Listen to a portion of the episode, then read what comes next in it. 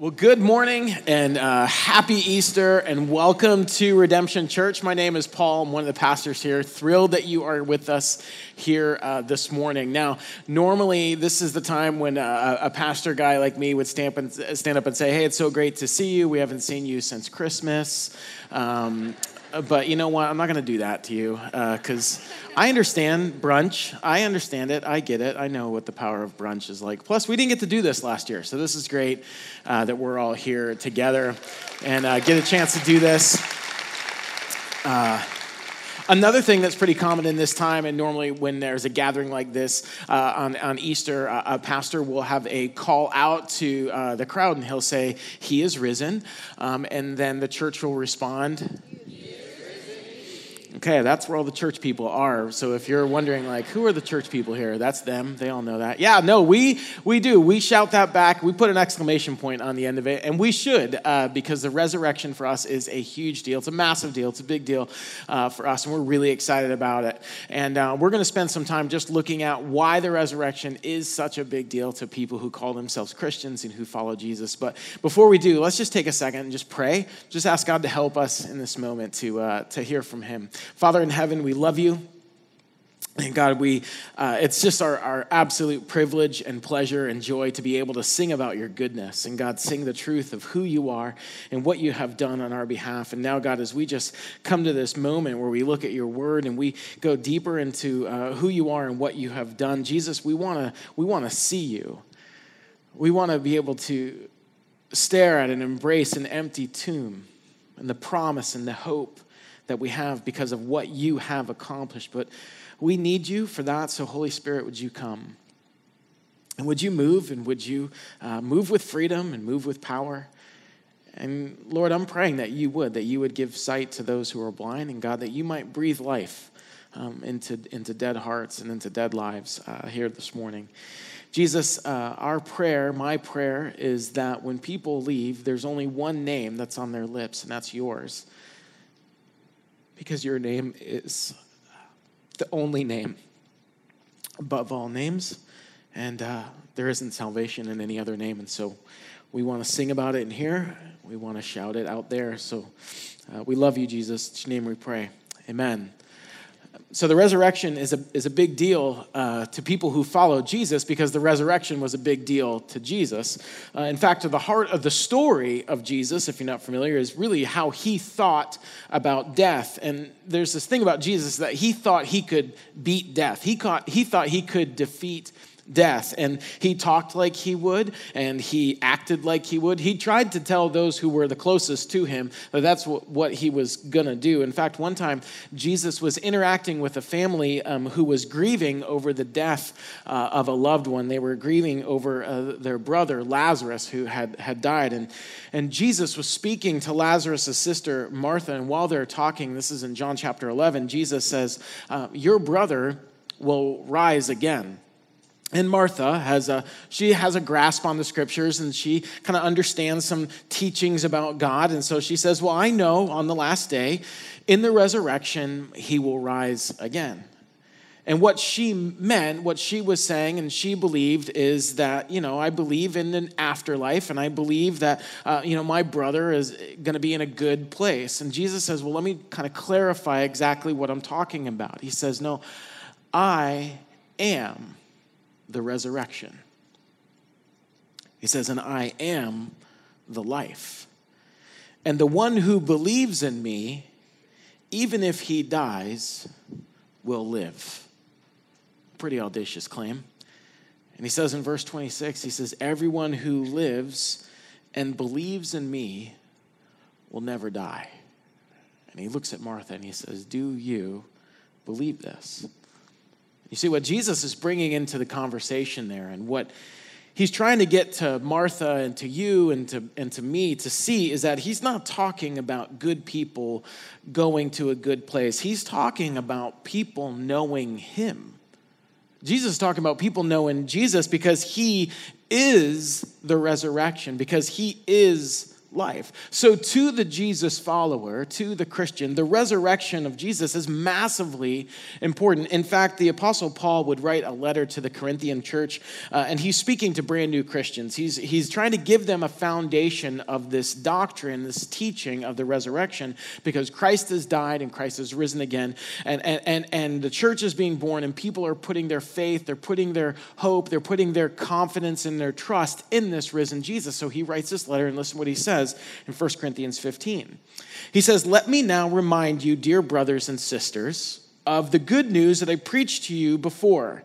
You welcomed it then, and you still stand firm in it. He says, It is this good news that saves you if you continue to believe the message I told you unless, of course, you believe something that was never true in the first place. So, Paul has some room for skeptics. He says, I passed on to you what was most important and what had also been passed on to me. And this is what he passed on the gospel. Christ died for our sins, just as the scripture said. He was buried and raised from the dead on the third day, just as the scripture said. He was seen by Peter, so the guy who's cutting off ears in the garden and actually like saying, No, I don't even know who Jesus is. And then he preaches this amazing sermon in Pentecost. So Peter's wild. You got to check him out in the Bible. He's like, I, I, he appeared to Peter and then the 12. And after that, he was seen by more than 500 of his followers at one time, most of whom are still alive. Paul says, though, though some have died. And then he was seen by James, his brother, and later by all the apostles. And last of all, as though I had been born at the wrong time, Paul makes a little joke there. He says, I also saw him. So, Paul is writing to this young church to reassure them of the necessity of Christ's resurrection and how important it is for our lives. And, and he begins with his own personal story. And, and really, that's how all of our stories begin. God has come to find us, and we talk about how God found us and how God pursued us, and how that now gives us voice to tell the story. In just a moment, you're going to hear some stories today. You're going to see up on the screen some, some stories of people to whom Jesus appeared, and it changed everything for, for them. Uh, people who I don't know what to tell you. I mean, Jesus showed up and he just changed my life. I've never been the same since Jesus appeared to me. And and I'm alive. You're going to hear that today. And the message of the church and the message of Easter is that God loves you and that He pursues you, that He has a purpose for you, that He has a plan for you. And the grace and the mercy and the forgiveness that He purchased at the cross is available for you today. This unfolding plan of God who is redeeming and restoring all things is at work today, here. You see, God didn't move the stone to let Jesus out. He, he moved the stone to let you and I in to what he's doing in the world. Jesus can walk through walls. You're going to see that later. So he could have just walked right out of the thing. He didn't need that stone.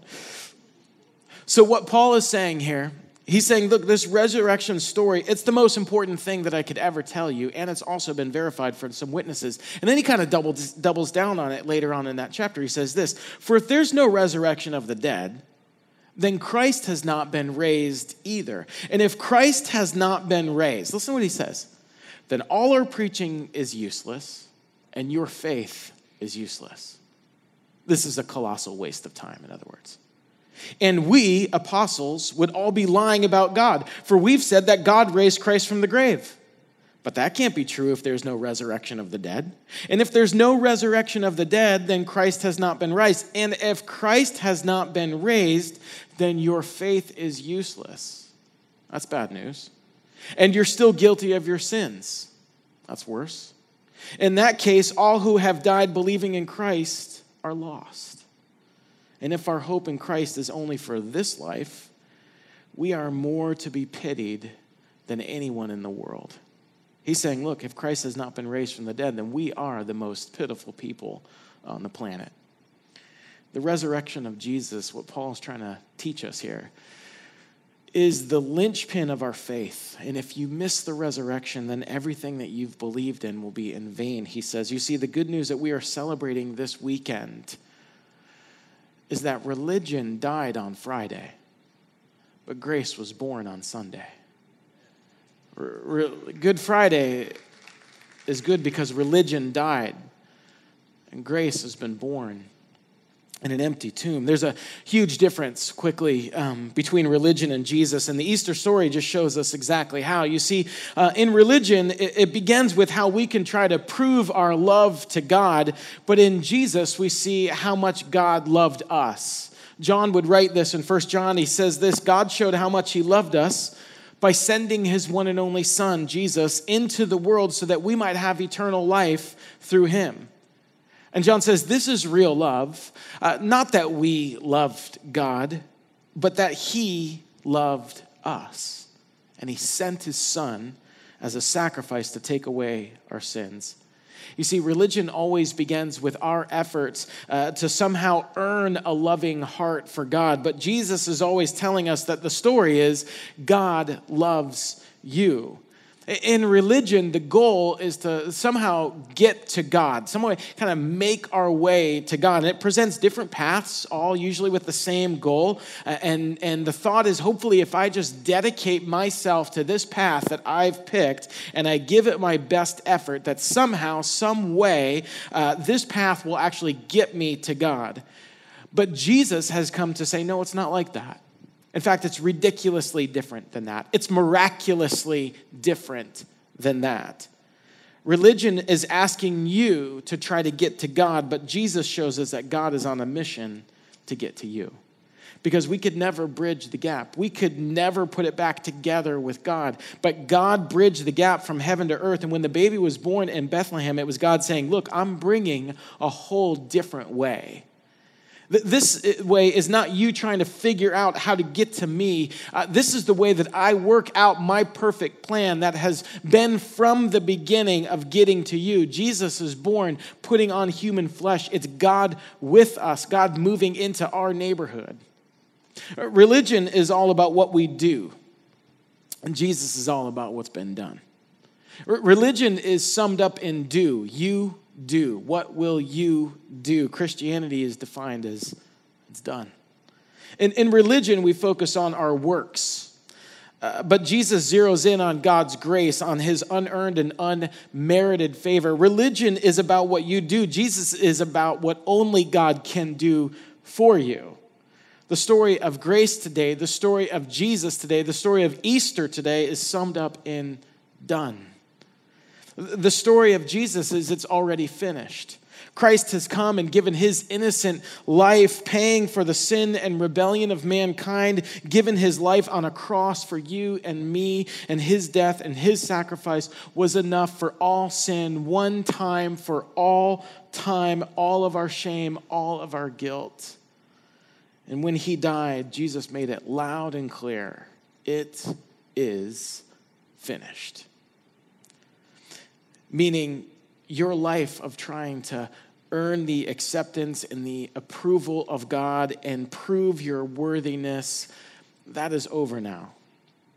Religion is about being good, and, and there's nothing wrong with, with that. But the story of Jesus is not simply about being good, it's about being made alive. You see, the, the gospel doesn't tell us that we're just bad or that we've just done bad things. It's much worse than that.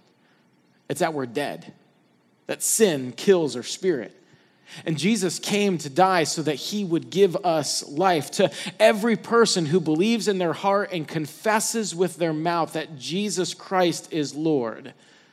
You see, religion is kind of like paying off a debt where you go through life kind of making payments on a balance and you don't really know what the balance is. Um, and so you don't really know if you've paid it off and you just hope uh, that you have by the end of this life so that God can accept you. And you know that there, there's things, or at least you think there's some things you're like, well, okay, this seems to kind of go to pay off my debt. But then you also know there's other things like, well, that definitely added to my debt, right? But religion never really lets you know where you're at, it never really lets you know what the balance sheet is. But you see, with Jesus, the debt is paid in full. Colossians 2 says this For you were buried with Christ when you were baptized, and with him you were raised to new life because you trusted the mighty power of God who raised Christ from the dead. You were dead because of your sins and because your sinful nature had not yet cut, was not yet cut away. Then God made you alive with Christ, for he forgave all our sins. He canceled the record of charges against us. Debt canceled, and took it away by nailing it to the cross. He said Jesus had done enough for God to forgive you, past, present, and future. And the shed blood of Jesus was enough for you and me to be washed clean and to stand before God in the beauty of what Christ and Christ alone has done. Lastly, with religion, there's just a huge gamble at the end. And this one, this one's tough um, because I, there, there's so much good intention in a religious person. I've never met a religious person who didn't, who didn't have good intentions. Trying to do enough good things and trying to earn approval uh, of God. But with religion, there's just such a huge gamble at the, at the end because, in the end, are you sure? Are you sure that what you've done will be enough?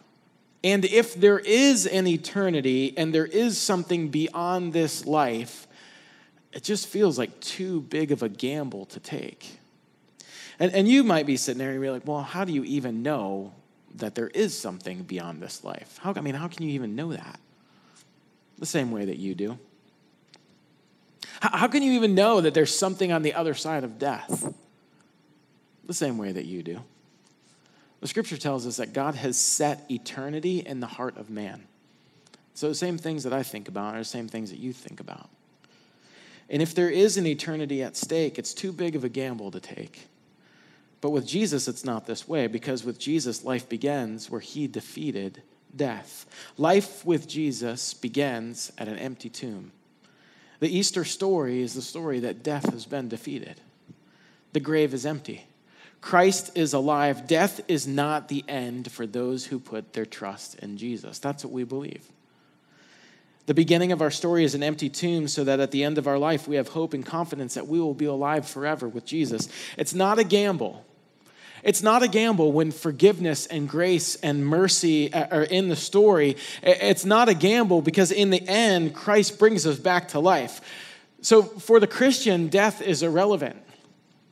It, we still go through the physical experience called death, but that's not the end. Physically, we will die but spiritually we will live because Jesus destroyed death. Jesus and death went to war, and Jesus won because he rose from the dead.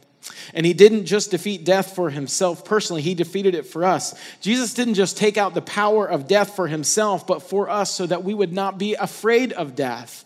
And that same passage in 1 Corinthians 15, Paul, he even says, Death swallowed up in victory. And, and then it's like he punks death. He's like, Death, where's your victory? Death, where's your sting? In another place, Paul would write, You know what? To live, it's Christ. It's great. To die, that's gain. Are you crazy, Paul? Are you crazy? No. Why, how can somebody talk where death is, is an advantage? Somebody who has confidence in eternity because of what Jesus has done. He takes away death's power so that we can look in death and say, Look, I might die, but I know I will live. And the resurrection reminds us and gives us confidence in an extended story. There are so many people who are just going through life, kind of living in a moment by moment crisis. One overwhelming moment to the next because life is never enough. And you know this. You don't even have to be a Christian. You don't have to be a church person or a Bible person or a Jesus person. You just know this. That, that whatever you strive for, whatever it is, whatever you're just trying to put all your energy, whatever you're working for, whatever you're striving for, whenever you attain it, it's just not enough. You're, you're never fully and finally satisfied. And, and you think, well, if I just get the spouse, and you're like, well, maybe if I just get the next spouse. Or maybe if we have kids, man, that's it. Once we have kids, then you're like, maybe it's when the kids go away. Maybe it's when the kids move out. When I get the next job, when I finally get the dream home, when I get the right car, when I take the right trip and I take the perfect trip, when I get the right experience, but we're never fully and finally satisfied in those things because we're not supposed to be. And, and, and, and you know what? As you get older, you actually get like more and more anxious in life and more and more stressed in life because you're like, I'm running out of time. I'm running out of time to get the thing or meet the person or do the, do the deal that's going to finally and fully satisfy me. But you see, the resurrection is our confident hope that in Christ we have an extended story. Death is not the end, just a continuation. Remember uh, movies? Like, like going to movies? Remember when that was like a thing? I, um, I love movies, but I don't necessarily like going to movies. It's uh, it's really hard for me to sit still. You could probably figure that out. Um, and I've got this really like neurotic thing about people chewing like next to me, around me. Um, but when the Marvel movies were all coming up, I don't know if you're a like comic book person, but I, I, am. I like the Marvel movies like Captain America and Avengers and Black Panther and all that Iron Man. I was like, you know what? I have to go. Those that looks like the kind of movie I like have to go see in the theater. So I did, loved it, loved the movies, loved all of them. And then the credits would start to roll. And then you're like, normally, uh, when you go to movies, you know, the credits start to roll. You know, like that's when you're looking around, make sure you find your keys and your phone and all that stuff. And then you like go to get up and to leave. Well, the, well, the credits are rolling. I stand up and like nobody else is, nobody else is leaving. Nobody else is moving. I was like, well, what the heck's going on? And then once the credits go through, then there's another scene. There's more story and nobody get up, gets up to leave because the end is not the end. The end is not the end. You know, if you go through life without Christ, you go from thing to thing to thing because you think that the end is the end. But what Jesus tells us and the resurrection proves to us, and what Easter is a celebration of, is the end is not the end. Your life is not defined by the next person or the next place or the next thing or the next promotion or the next experience. Jesus is enough and he will eternally be enough. Are you going to have trouble in this life? You're going to have pain in this life? Yes. Christians are not exempt from that. Sometimes it actually feels worse for us. But we can go through that confidently, filled with hope, knowing that Christ has conquered the grave and ultimately, it gets better because the end is not the end. Let's pray. Father, we love you. And God, I just thank you. I thank you for your son, Jesus. I thank you for his perfect life, and I thank you for his perfect obedience his perfect sacrifice. I thank you, God, that you loved him and us so much that you raised him from the dead. God, I thank you that you rolled the stone away. God, I thank you that He walked among us and that you sent your Spirit to be in us. And God, I believe today, just like when Jesus walked the earth, God, that you're on a mission today. And Jesus, I believe that you are still working and still pursuing. And there's people here and there's people watching, Jesus, that you're pursuing and that you want them to know that you are real and that your love for them is real and that your purpose for their life is real. And Jesus, I know right now, the same way that you looked at Martha and you said to her, Do you believe this? I, I believe you're still saying that today. I believe you're still saying that right now. And so I believe, I pray, Lord, um, that by your Spirit you would you draw people into belief, belief in you, Jesus, belief in your perfect life, belief in your perfect sacrifice, and belief in your resurrection. And that today somebody's testimony might be God made me alive because of what his son has done for me. Amen.